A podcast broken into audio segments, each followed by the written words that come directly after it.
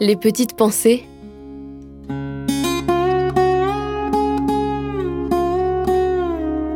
Terroir, héritage et savoir-faire. Le jardin de germes d'espoir. Nous, c'est au fil des rencontres. C'est-à-dire que dans les personnes euh, qui vont venir, il y aura des personnes qui vont être en difficulté. Pour vous donner euh, un ordre d'idée, là sur le panier euh, solidaire, donc l'accueil de personnes qui peuvent rencontrer d'une façon ou d'une autre des difficultés, sur 20 familles, il y en a 5. Et je pense que c'est un bon équilibre. Après, on s'est rendu compte que pour l'une ou l'autre personne, c'était parfois difficile de venir s'impliquer dans la vie du jardin. C'est aussi une réalité. L'accompagnement social aujourd'hui va beaucoup dans ce sens-là. Les personnes vont à l'épicerie sociale, euh, récupèrent le panier, repartent, vont faire.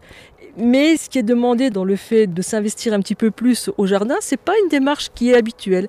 Mais pour certaines personnes, c'est une démarche qui est fondamentale et très importante pour elles.